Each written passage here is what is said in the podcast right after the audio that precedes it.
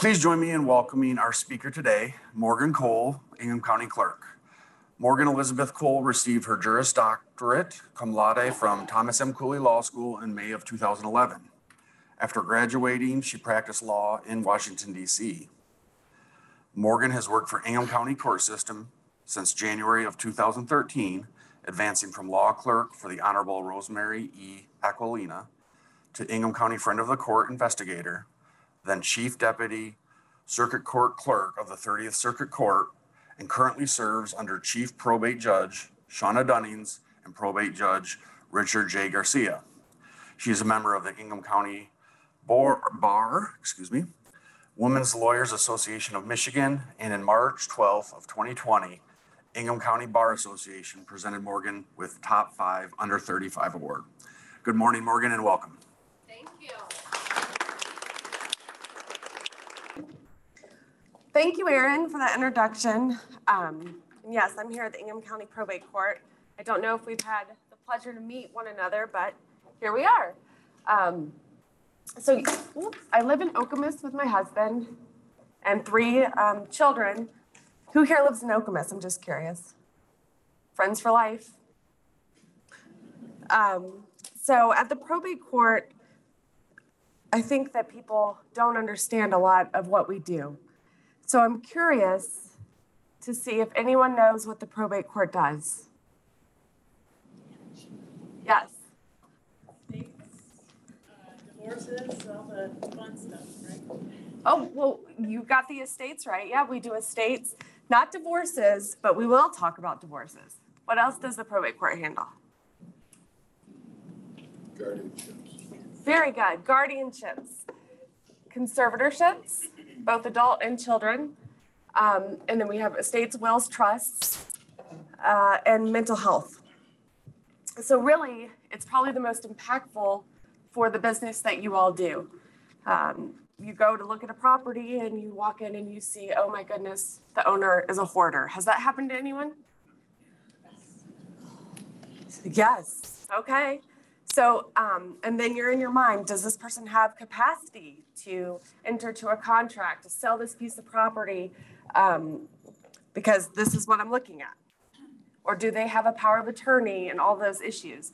So that's why I think probate court is vital to your industry. Um, we all know that property, especially lawyers, that property is the number one area for malpractice as well. Were you all aware of that? Malpractice on attorneys. I'm not saying you all. um, so I'm really honored to be here and let you all learn about probate court, which isn't always fun, but it's very important. So our two probate judges here in Ingham County are Chief Judge Shauna Dunnings and then um, Judge Richard Garcia. Has anyone met them?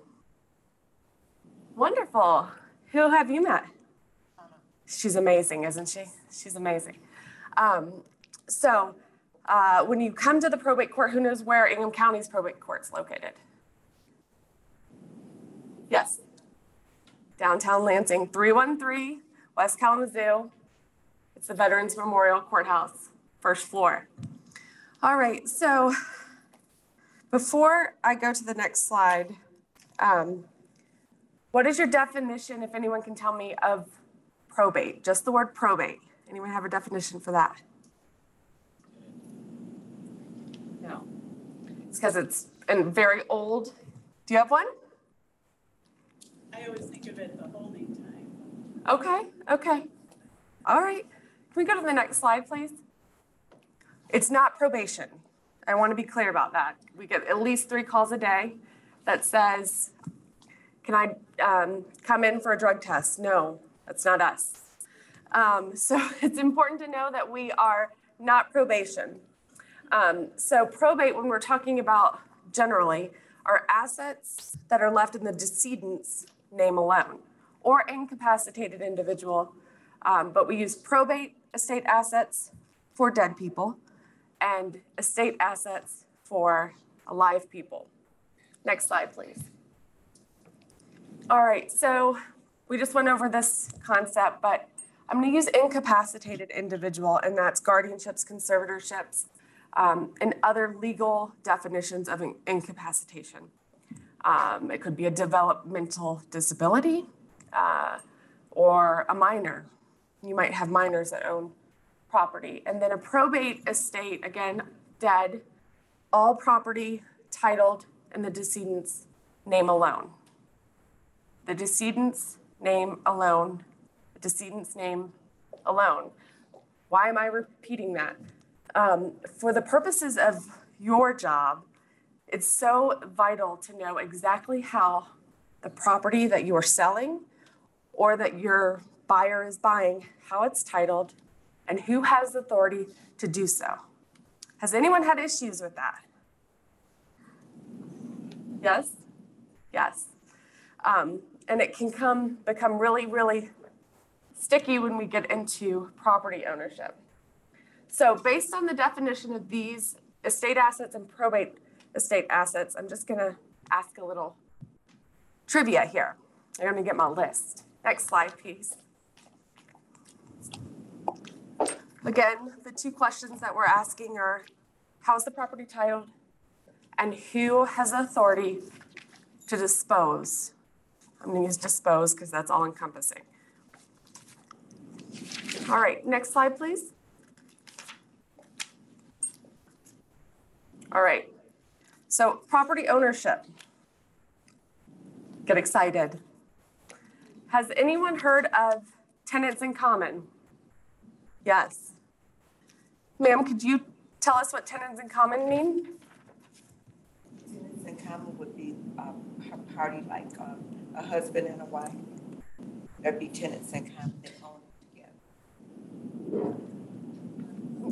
That, that's a tenancy by the entirety if they purchase the property as married. But you're on, yes, you're on the right, right page. Tenants in common. Anyone? They have one or more people have equal rights to the property or Yes. Correct. So if we have, um, four of us own a piece of property, okay? And I have a quarter, you have a quarter, you have a quarter, and you have a quarter. And we're tenants in common. I die. My piece, my quarter does not go to you all. It stays there as an undivided whole, meaning that my estate would have the right to litigate and collect on my portion. Do you all, does that make sense to you all? So that, there's no right of survivorship with the tenants in common. We don't see these a lot unless um, they're business related. You'll see that often. Or you have family where there's loved ones that, that have um, conflict oftentimes. So tenancy by the entirety. Anyone? Married couple. So you have to be married and purchase the property, married, and it's a tenancy by the entirety. Does anyone know why the legislature did that?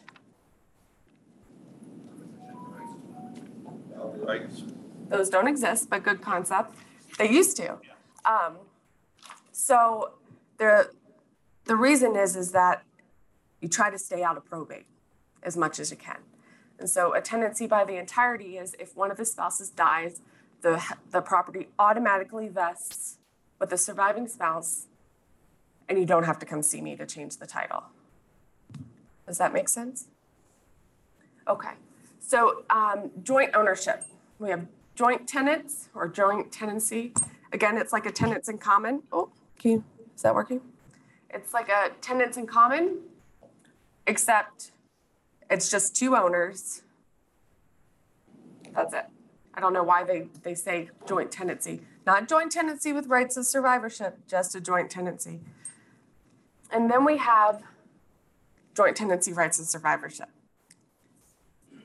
It's just like a tenancy, um, a tenancy in common. Um, but whoever dies first, then the property automatically goes to the survivor and you don't have to come see me at probate court.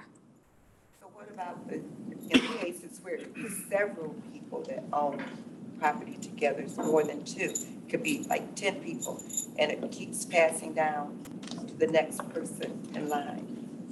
So if a piece of property is titled in multiple individuals' names, it most likely is a tenants in common. But you could have a joint tenancy where everybody, there's four people, us four, um, owning a piece of property. And then I say with rights or survivorship, or not actually, because if I die, then it would go, it would be my little parcel. You know, it's, they say joint tenancy, it's really either a joint tenancy with rights of survivorship or tenants in common. I know they say four forms, but really it's three. It's duplicative. Um, but yeah, have you seen them any other way?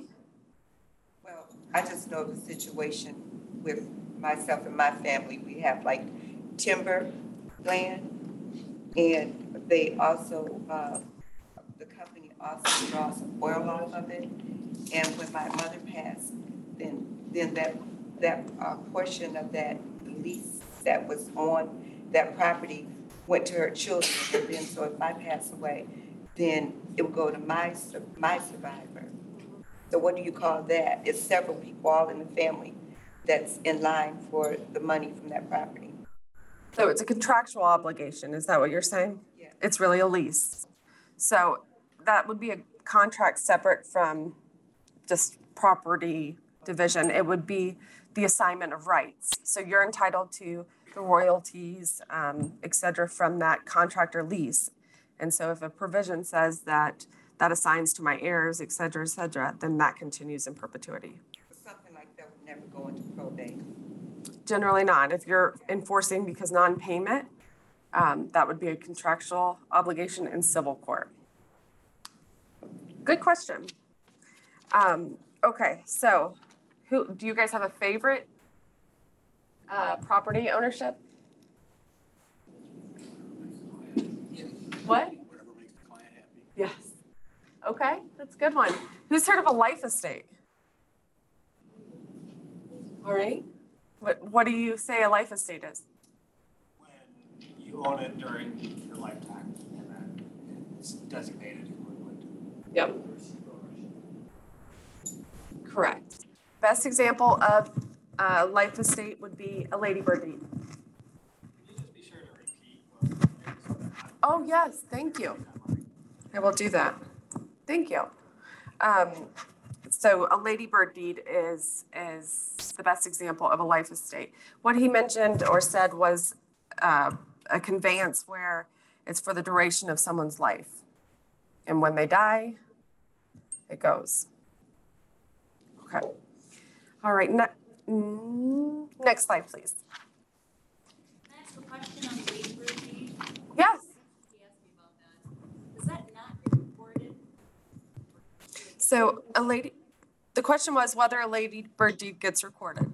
I will always say it is in your best interest to cover the chain of title, period. So yes, what a lady bird deed is, you'll see it often with aging parents.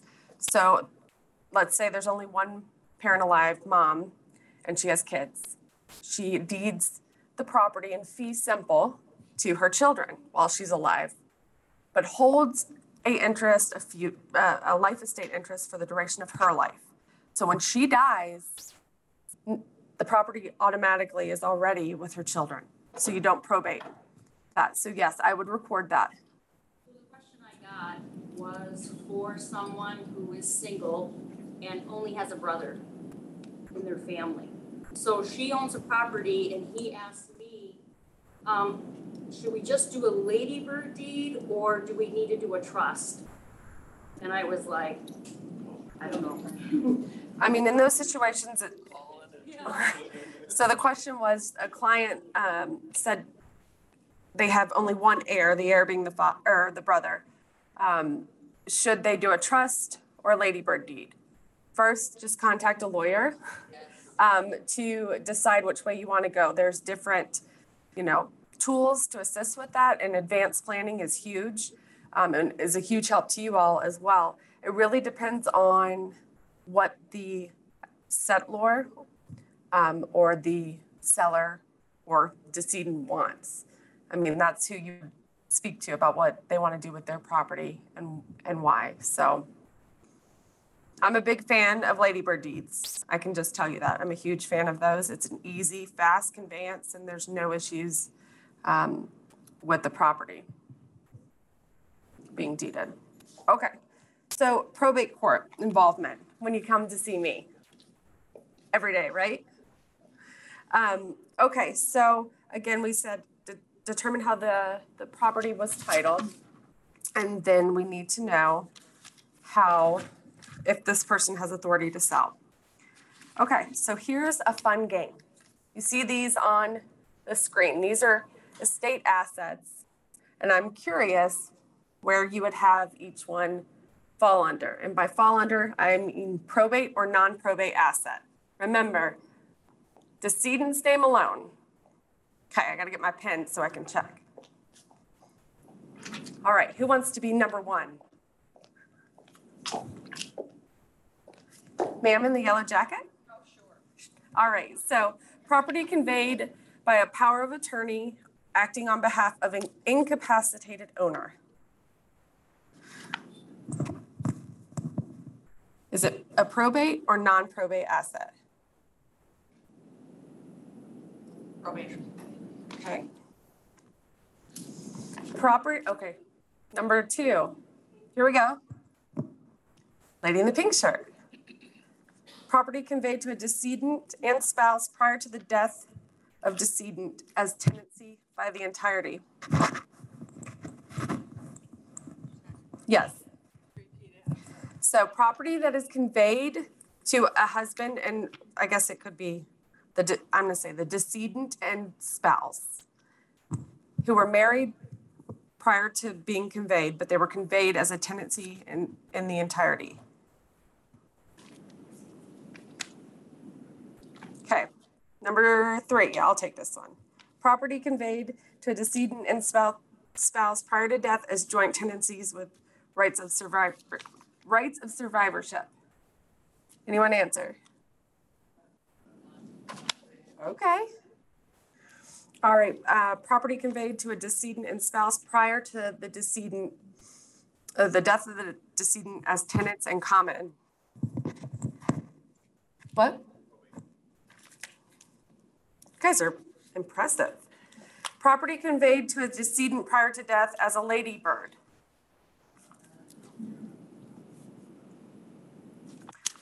Jointly owned bank account. Jointly titled car.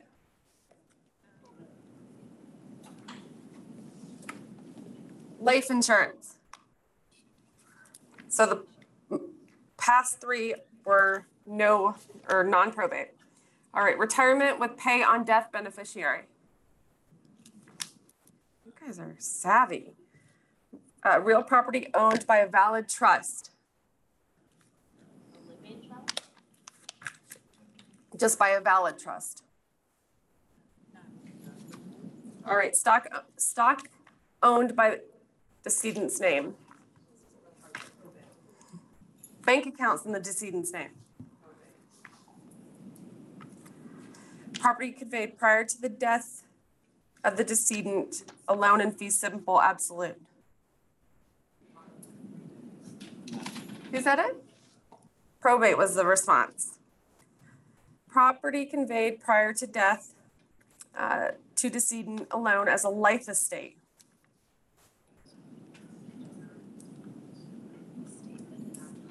It'd be none. Any answers? Okay, you're good with non-probate. All right, can you go to the next slide? And here come the answers.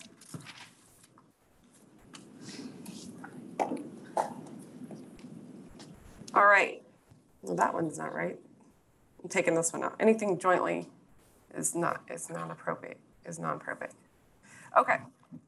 Oh, It's a mess up. So anything conveyed, um, the power of attorney, it's a valid power of attorney, they have the ability to act as non-probate. The goal is to keep everything out of probate, any jointly owned property, so long as the other joint person, some of those are incorrect, but I'll deal with that later.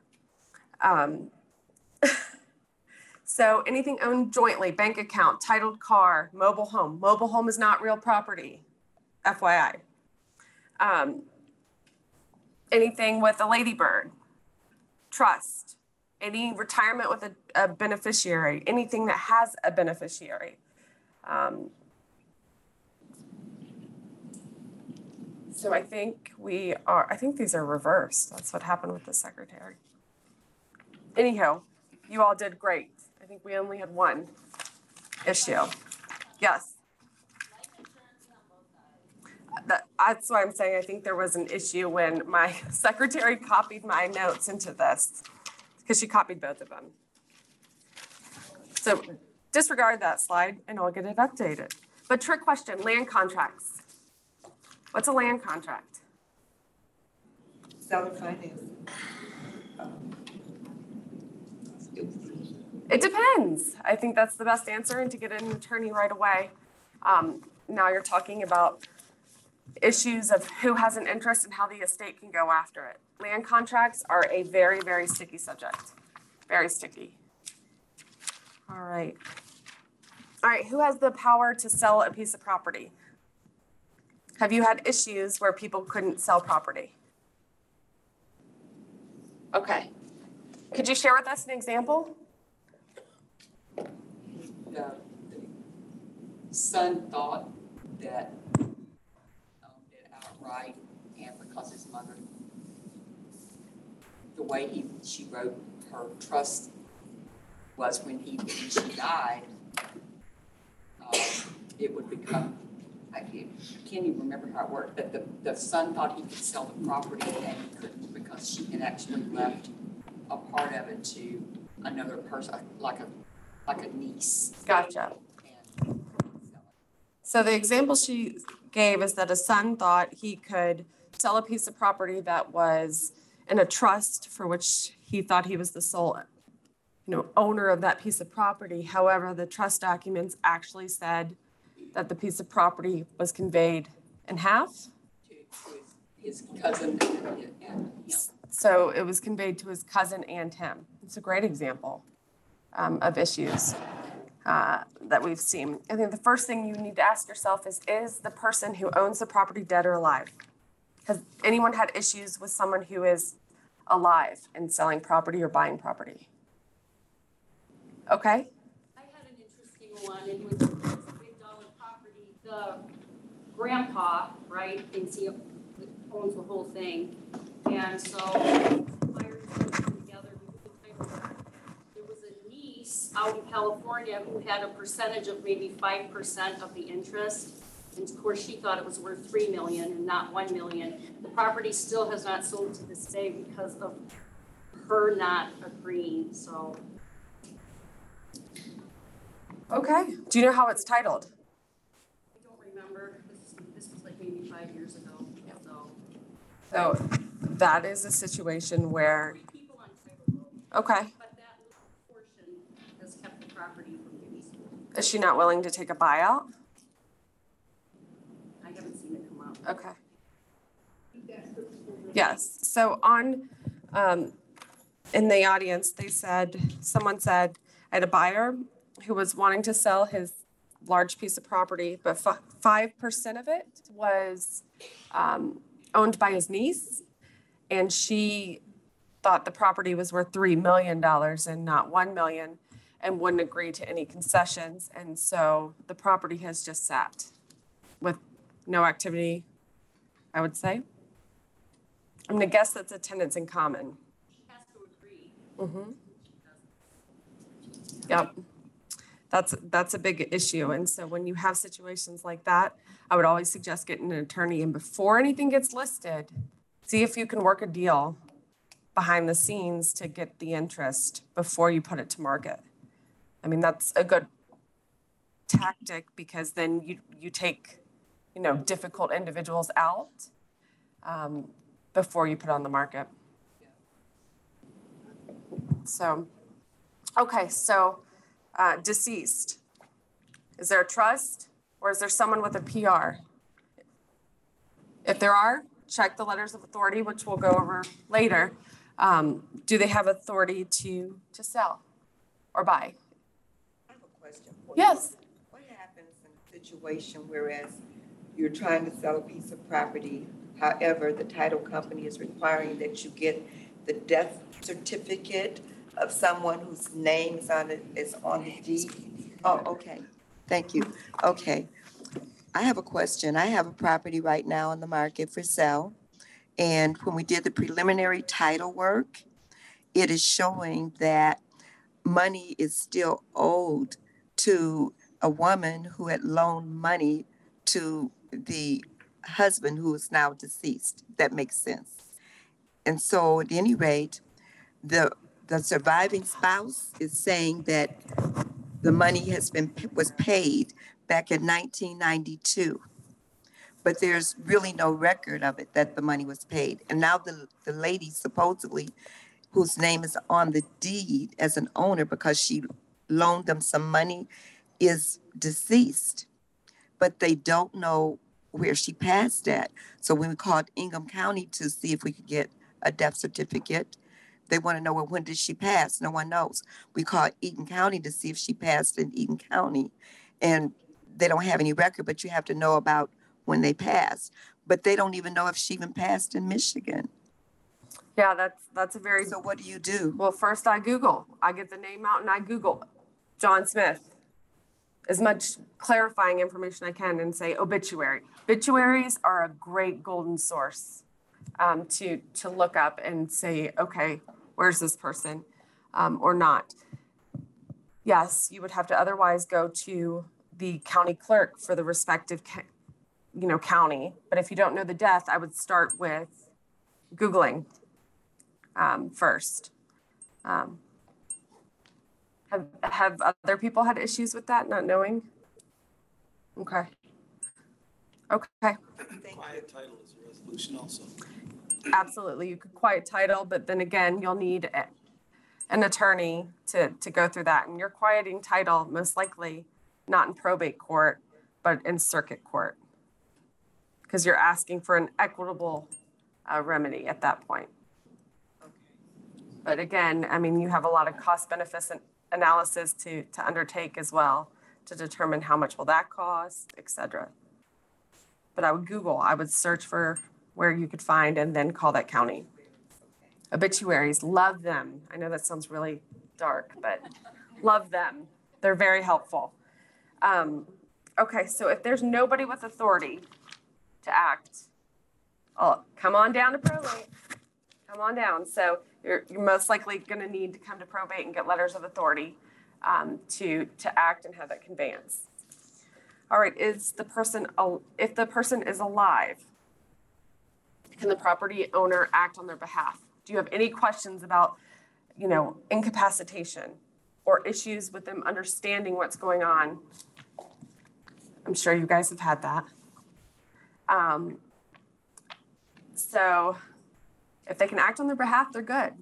But if you have questions, just to be safe, and remember, we want to protect um, those individuals who what I call vulnerable, meaning incapacitated individuals who it appears don't have the ability to really know what they're entering with a contract.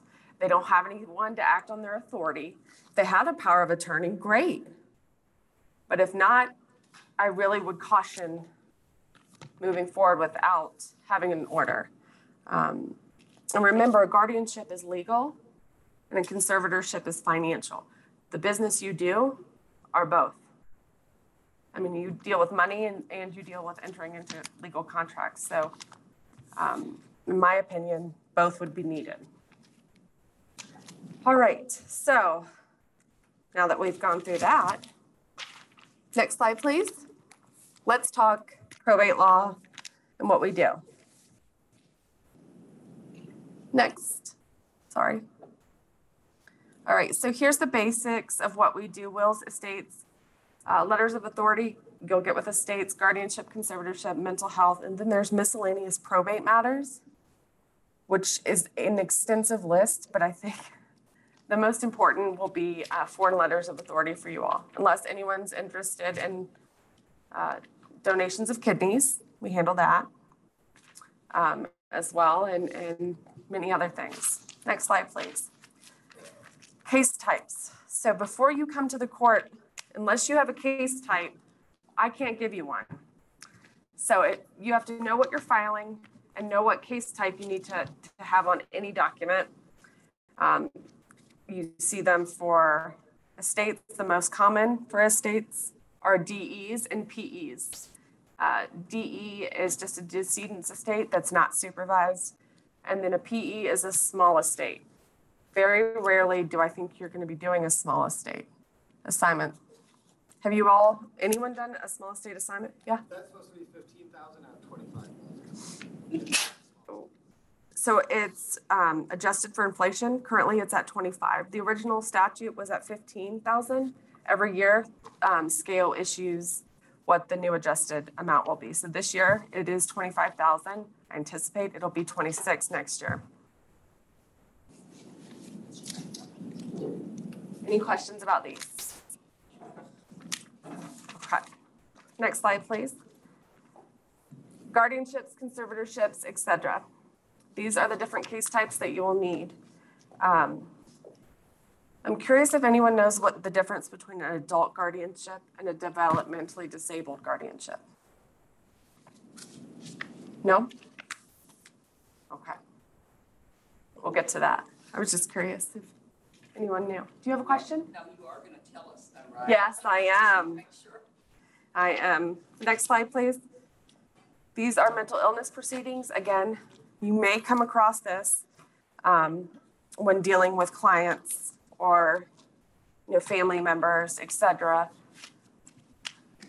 You have a mechanism. If you think that someone um, is a person requiring mental health treatment or should get an exam for mental health treatment.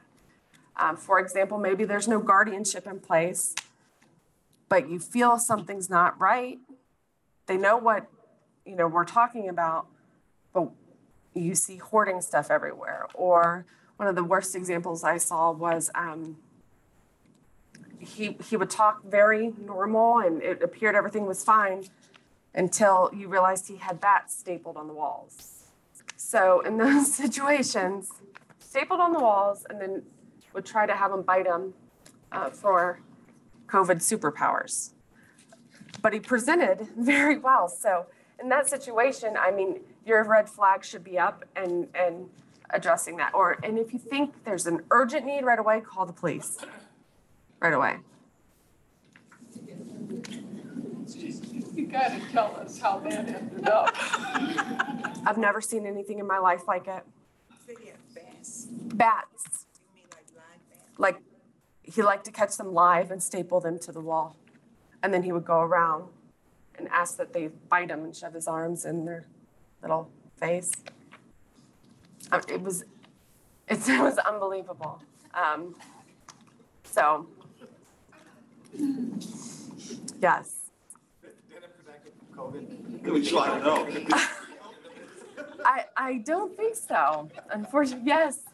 Can you tell us uh, ordinarily what the legal requirements would be to have somebody, somebody considered legally incapacitated? So the question that you have to say, do they know um, reasonably what they're entering into?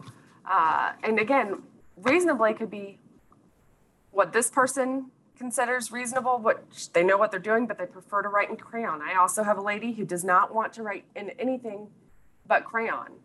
Um, But she knows what she's doing. And so that's really the, the, the test. Oftentimes you'll want medical experts. We will have an examination and a GAL that comes out and, and, you know, looks for and talks to the person, investigates the person um, to determine whether they're competent. Uh, Yes? Is that, is that good? Yeah.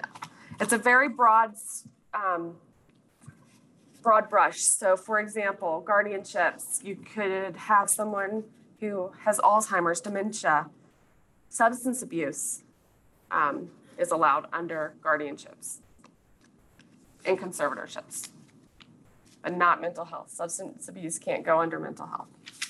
All right, so again, uh, delayed registration of birth, don't think that will apply to you, but that is for individuals who have, they weren't born here, and now they're taking their birth certificate from whatever other country and registering it to get a US birth certificate. Next slide, please. Oh, here's my favorite, the MLs. Drain appeals, we get to handle drain appeals. Um, so these are the random ones that we get to, to deal with. Um, but again, I don't see you all really getting involved with those. Trusts. Next slide, please. Trusts, very useful um, for protecting property and having the conveyance be clear. The most important part of this is the property's got to be in the trust before they die. They, it's got to be in the trust name before they die, otherwise it doesn't matter. I'm sure you guys have had those situations. Um, at that point, it- if the property is held in the decedent's name alone, again, come see me, come see me, um, because we have an issue. It's the biggest downfall with trust that I, I know of. Um, we don't handle the property, like anything that was put into the trust is not something that probate court handles. What we do deal, oh, yes, I'm sorry, what'd you say? The question was, have I seen a cell tower lease in a trust? So, yes, I've seen many things leased, very weird things that have been leased. Um, but just like this young lady said here, it, it's a contractual obligation. It's like a, the windmill. Has anyone had to deal with windmills? Yeah. So it's a con, it's contractual. It can stay within the trust. Trustee can enter into contracts with companies as well um, on behalf of the trust. So I have seen those. And there's a, you know, a assignment of rights provision. Uh, Back to what probate court does with trust. We don't touch the property.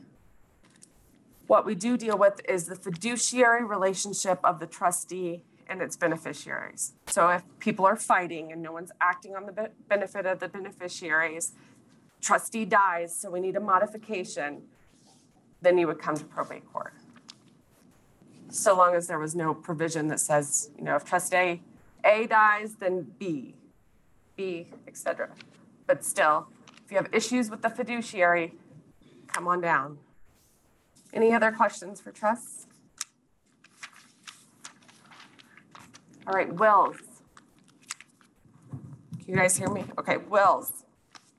Um, Again, the requirements, testator's got to be 18 years old, signed by two competent witnesses. Um, It has to be in writing. This is for the regular will requirement. Then we have what's called a holographic will. What's a holographic will? Okay, handwritten. What else? Correct. Does not have to be witnessed. I think the most shocking, but it'll stick with you as to what a holographic will is, it's got to be dated, material provisions in the testator's handwriting, and signed. A suicide note is, is something I'm, I'm very sad. It's not something positive, but it will stick in your, your head that that alone can be. Yes? Wouldn't that have question for if the victim was at a mental capacity to write that at that time? So you're asking, can, is there questions about whether it's a valid will? Yeah. That would be something you, if someone wants to challenge it, they would file a petition in probate to have the judge determine whether or not it's a valid will. But I just bring that concept that it can be written and as a suicide note, or I saw someone who had, gosh, bless her, but wrote on a, one of those napkins, like the big napkins. Um, so there, there are provisions for that. It's like Aretha Franklin, I think she had a holographic will on a piece of paper towel. I don't know if it was ever all resolved, but I think some of the family was contesting it. Yes, so that's a very intense, she's talked about, an, an, excuse me, Aretha Franklin. Um, oh, I'm running over, so I'm trying to run. Uh, but yes, that's an example of a holographic will. And we're looking at what is the most recent will that was issued to determine, you know, who has authority or, or issue. Next slide, please. This is really getting into the, the weeds, but there's informal and formal estates. I put the form numbers, which you're needed to, to have with all of them. to file, since we're the oldest court in Michigan, we have to have it, you know, extremely confusing and have informal estates and formal estates. Informal estates is anything that you file that meets those qualifications. I issue and sign the order and letters of authority. Formal, the judge does. So as a rule of thumb, I will, I can reject things too for issues, but unless all the requirements are valid, so the will, the forms, um, service, etc., it will be issued. Otherwise, you'll have to wait for a hearing and go formally. Any questions about that? Okay. So we've talked about estates. Again, there's two ways to file an estate. It's where the decedent was domiciled at the time of death. Great place to look. Death certificates. Or if the decedent is not domiciled in Michigan, the state of Michigan, not the county, the state of Michigan, but has property within the county in question, then you have jurisdiction to file. So say the decedent lives in Arizona, died in Arizona, but has a lake house. Um, that's a, a situation where you would use that caveat. So if the decedent owns property here, but was never domiciled. Any questions about that? Yes, sir. Only, it, it doesn't matter. It doesn't matter at all. Um, but when you're filing a, in a state, it's more than twenty-five thousand dollars, the total inventory value. Um, small estate assignment, I, I don't think you use this often. Um, but it's, it's where the domicile here or is the property here, same kind of concept, but under, currently under twenty-five thousand. Next slide, please supervised versus unsupervised. Again, why did our legislature create this? Let's have informal and informal, um, and then let's say supervised or unsupervised. And they can flip flop throughout the duration of the case too. So it could start off as unsupervised and then everyone gets in, uh, you know, uh, I guess I would call it something else, but I guess a, a fight would be appropriate. Um, and so now it's supervised, where you got to get a court order for every single thing based in the order. It's very laborious. It would be an extreme headache for you all for selling property. Next slide, please. Letters of authority, I'll show you an example as well. It's these that you need, need to act. Whoever you're dealing with needs letters of authority to be able to act. But the most important part is to make sure that they are valid letters and get a certified copy. Anyone familiar with these? Yes? No? I used, it- when would I need one? So if you're entering into a contract um, to sell real estate, the PR has to provide you authority that they have the authority to sell this property that you're representing. So best practice is always to get one of these and have them certified. They do expire in, in Ingham County, it's 500 days from the issuance date. And that's because there's regular occurring duties every year that the PR has to do. So, great question. Any others? All right, moving on. Next slide, please. This is an example of letters of authority. I'm just gonna walk over here. And then I'll come over there as well, but, um, do you all see in the middle of the page where it says these letters expire? This is where you're looking for the expiration date. This will be the date they're issued. They'll also put the same date here. If there's any limitations on property, then it'll be written here or up here. I very rarely see those.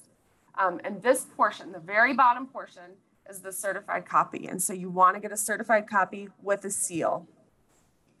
And then have that for, you know, the whole transaction. What would be an example of an issue that they would put on, authority? Um, restrictions as to what can be sold. Um, like I've seen everything. The question was, what examples have I seen that are limitations on letters of authority? So I have seen um, them put, so here it's about business, but ultimately this will be checked and they'll say, can- with regard to property A, B, and C selling of those properties, property D, E must get court approval. And, and- and oftentimes it's because property D and E are business entities where the decedent has um, an interest in those. So you'll see that, or if someone alleges the PR is, is irresponsible and there's been evidence to suggest that, then the court would put, you know, bond must be filed, or any order to sell real property must go through the court and have a, a next order. But you'll rarely see that. Okay, next slide. All right, I say miscellaneous, but this is, um, the inventory amount has to be reported once the letters are issued. It's, they have to file it 90, 91 days? Yep. And then, um, pay for the fee afterwards. Has anyone seen inventory fees before? No? They can get quite large, so, um, those fees, if there's associate fees related to the sale of the property, um, those should be included in the inventory as well. Okay. Interested parties, that's who to serve. I just put that there so you know, okay, who should be involved, et cetera. Next slide, please. Okay, guardianship. We really have, for adults, we have adult guardianship, a, a limited guardianship, and then we have a DD guardianship. The DDs are the wild cards, and the reason they're a wild card, because they don't fall under EPIC, but they actually fall under the mental health code.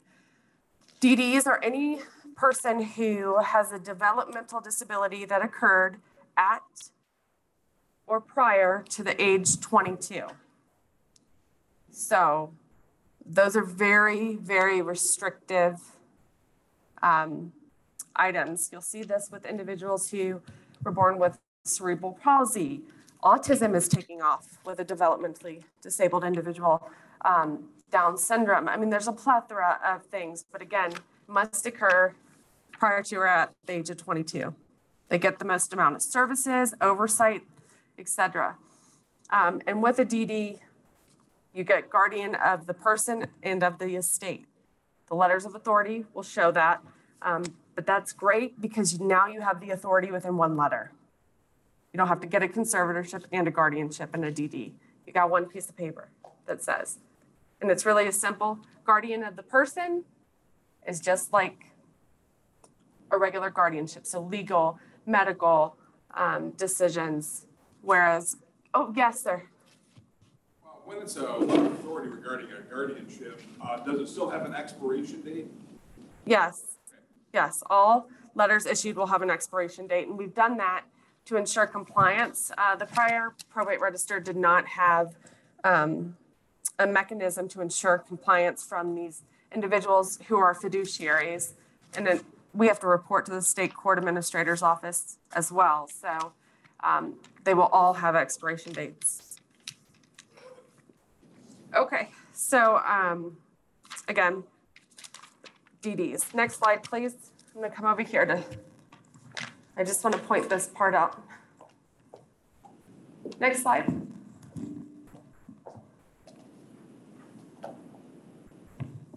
Oh, there we go. Okay, so, we good? Step back. Um, you'll see in the top portion where it says guardian of the person and estate for a DD. This is huge because if those both are checked, you're good to go. Plenary means for the person's entire life that they have guardianship. Um, partial means it expires in five years, so you have to repetition the court every five years. Again, it's very similar to the letters of authority. You'll also see the, the certification and expiration date as well. Any questions about a DD? No. If you have clients who have children who may fall under this, um, then you can see where property would likely um, be going to the child. This may be something you want to discuss about with them for future planning. Guardianships, next slide, please. These are the letters of authority for an adult guardianship. Again, it's the same concept, same location you're looking uh, for the dates, expiration date, signature, and certification. All right, next slide. Conservatorships, again, there's really two, an adult and a minor. Not gonna focus on minor because I'm sure that's not common, but it could be. Um, Again, we're dealing financial affairs. So, you know, payments, transactions, and for a real, a real estate transaction, I suggest that you have both if you have a person who's incapacitated. Next slide. Here's letters of adult conservatorship. Again, looks very similar. We do that on purpose so that it's easy for you to, to recognize the dates. Conservatorships, next slide, please. This is where um, a high area of focus. Has anyone done this, a petition for real estate to sell under a conservatorship? Okay. Oh, right now, wonderful. So anytime someone has a conservatorship or a DD that is of the estate, it can be of both, you need to get authority to sell the property. So real property, you would file this petition along with twenty dollars. Um, it's great to attach like the contract, the MLS, um, and, and what's the little picture that, the tax assessor? Is that right? Yes.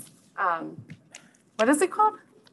The system is. Oh, BS, yeah, okay, that's over my head. Um, you file this, you get a hearing date, and you cannot sell the property until you get this order.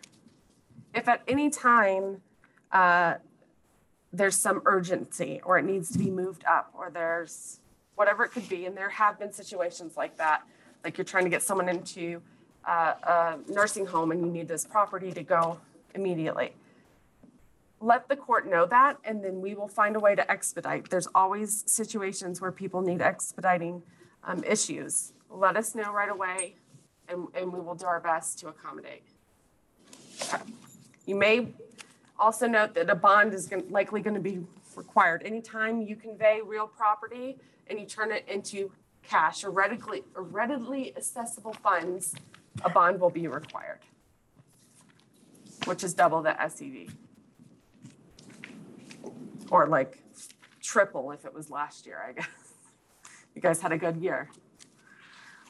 All right, next slide. Mental health. Again, I'm I'm just listing all this stuff here. I just think it's important for you all to know that we have this. Um, if you need it, if you have questions, I've left my business card too. Um, you can call us if you have further questions about this. Next slide. I've included an example of a mental health petition, just so you're aware of, of what we do in the land of the crazy. Um, but this will have to be filled out and, um, please refrain, refrain from pictures of bats on the wall. That would be great. Was that his child that, that brought that to your attention, that they wanted to sell it and that? Yes, so they were letting their son live in a piece of property, but they wanted to sell. Um, probably because they noticed he was kind of spiraling, kind of, but yes. Um, it, it was not good. It was not good. So, um, next question. I'm sure you all have dealt with subs, or next slide, sorry. Substance abuse issues. Um, they're not mental health, so you can't file a mental health petition due to substance abuse alone or dementia alone, epilepsy, etc. It's very, very clear about that. Next slide. These are all the additional actions you can do at probate. Maybe you need to get access to the safety deposit box to get the, the will. You can do that at the probate court, etc. Next slide. That's our probate court website, um, www.pr.ingham.org. There's tons of packets, materials, everything we've talked about. So if you wanted to go there, um, please do. If you wanted to, you know, attend the conservatorship class or etc., please do that. Next slide. Okay, so these are just random things. There's no, no longer dower rights. Everyone's aware of that. Okay. Um, always consult a- uh, an attorney. I can't give you legal advice as much as I would love to. I can't simply by my job. Um, I can help with general questions, et cetera, but specifics, et cetera, please contact an attorney. And I can't refer you to any attorneys either um, under the judicial code of conduct. Uh, Again, we have that website. One thing I didn't put on here that is really important is future planning. If you have clients that you see are declining or aging, encourage them to get future planning because your next transaction will likely, um, you'll be there, unfortunately. So for those who are 60 or older, we have the um, Ingham County Elder Millage. I would go to the Tri, it's, it's overseen by the Tri-County Office of Aging. They can immensely help your clients at no cost um, in assisting with those, those needs. But I, I cannot beg you all enough for advanced planning. Um, it's really, really helpful. Yeah? Any questions, comments? I have a question in the back here. I'm currently involved with a large farm that um, upon my review of the title work, I discovered that there was a first right of refusal that all four members of the family had signed in 1989. And I don't know why, it was a legal document and the date of execution was in 1989, which it has expired now. But it was not recorded by the Register of Deeds until 1995. So what is the official date of the execution of that right of refusal? When the document was, was issued, When it was signed when by all parties? Thank you. Arguably, what they'll go through and they'll say, well, it wasn't in the chain of title, which brings a, a huge point. Anytime you have any interest in property that's going on like that, like a first right of refusal, a divorce. I know people don't like to do that, but divorces should always be filed with the deed, with the register of deeds. Um, but in that situation, you go off contract execution. Then if they're doing a quiet title action, then they're gonna have to, to deal with that issue before a judge of whether or not they had notice. Well, I'm dealing with the petition commander that's been assigned by the judge, so my role is to work with him. We had a very, very successful auction, but now we're down to the point where the title company is citing that first date of 1989 as an exception because they feel that the actual date of execution was 1995. Okay. And I'm just curious how the legal world spins. Is it the date of execution of the parties of a legal contract, or is it the date of recording at the register of deeds? It's a great question. So Michigan is a notice state, so they, there is an argument or cloud on the title um, that they didn't have notice. Uh, What you could do is file a quiet act, quiet title action and just have an order from the judge that states that the date it was executed is the date that it shall be as recorded. Okay, that's, and that's what's happening right now. We've, we've uh, moved forward with quiet title action as of Tuesday of this week. Okay, So, yeah, yeah. okay, thank you. But also, I mean, again, if you have some reason that it needs to be moved faster, you know, let the judge know. That's a circuit court case, but the judge's office know. I certainly don't want, you know, properties or say, sell, I can't talk today, sales to, you know, fall through. I mean, that's unfortunate. Yes, Um, sir. I've been involved in a couple of estates that were large, and then they get notice that the estates have to be reviewed by the Attorney General. I'm just curious, what triggers that, and what is that level where it has to be reviewed? So there's an estate that is, is currently being probated or not? It's in, they're in probate. I, they're both closed now, but both of them got notice and, and this is, they were both more than a million dollar estates. They were both notified that those had to be reviewed by the Attorney General's office. I was just curious what triggers that and are- Um, are the courts involved in that or what? We're not involved in that um, at all. I would suppose it, is it the state administrator, the state public administrator that is overseeing that? Yeah. So state public administrator then appoints um, local public administrators. So in Ingham County, we have Pat Gallagher. um, But they have certain things that are separate from the court, which they review. Um, they're also served on any cases where the respondent or the ward has no interested parties. So there's no heirs, et cetera. Then the attorney general is also served and involved in that. But I can't speak exactly as to that scenario because I, I don't know and I don't touch that area. Any other questions? Yes. I have a question. Okay. Um, so with COVID, I'm an appraiser. We've had a lot of just gone into a lot of houses where the person just dies. Like you said, everybody needs a will or a trust. Um, how long does it take that person to get, like this, the children are usually cleaning it up and trying to sell it right away.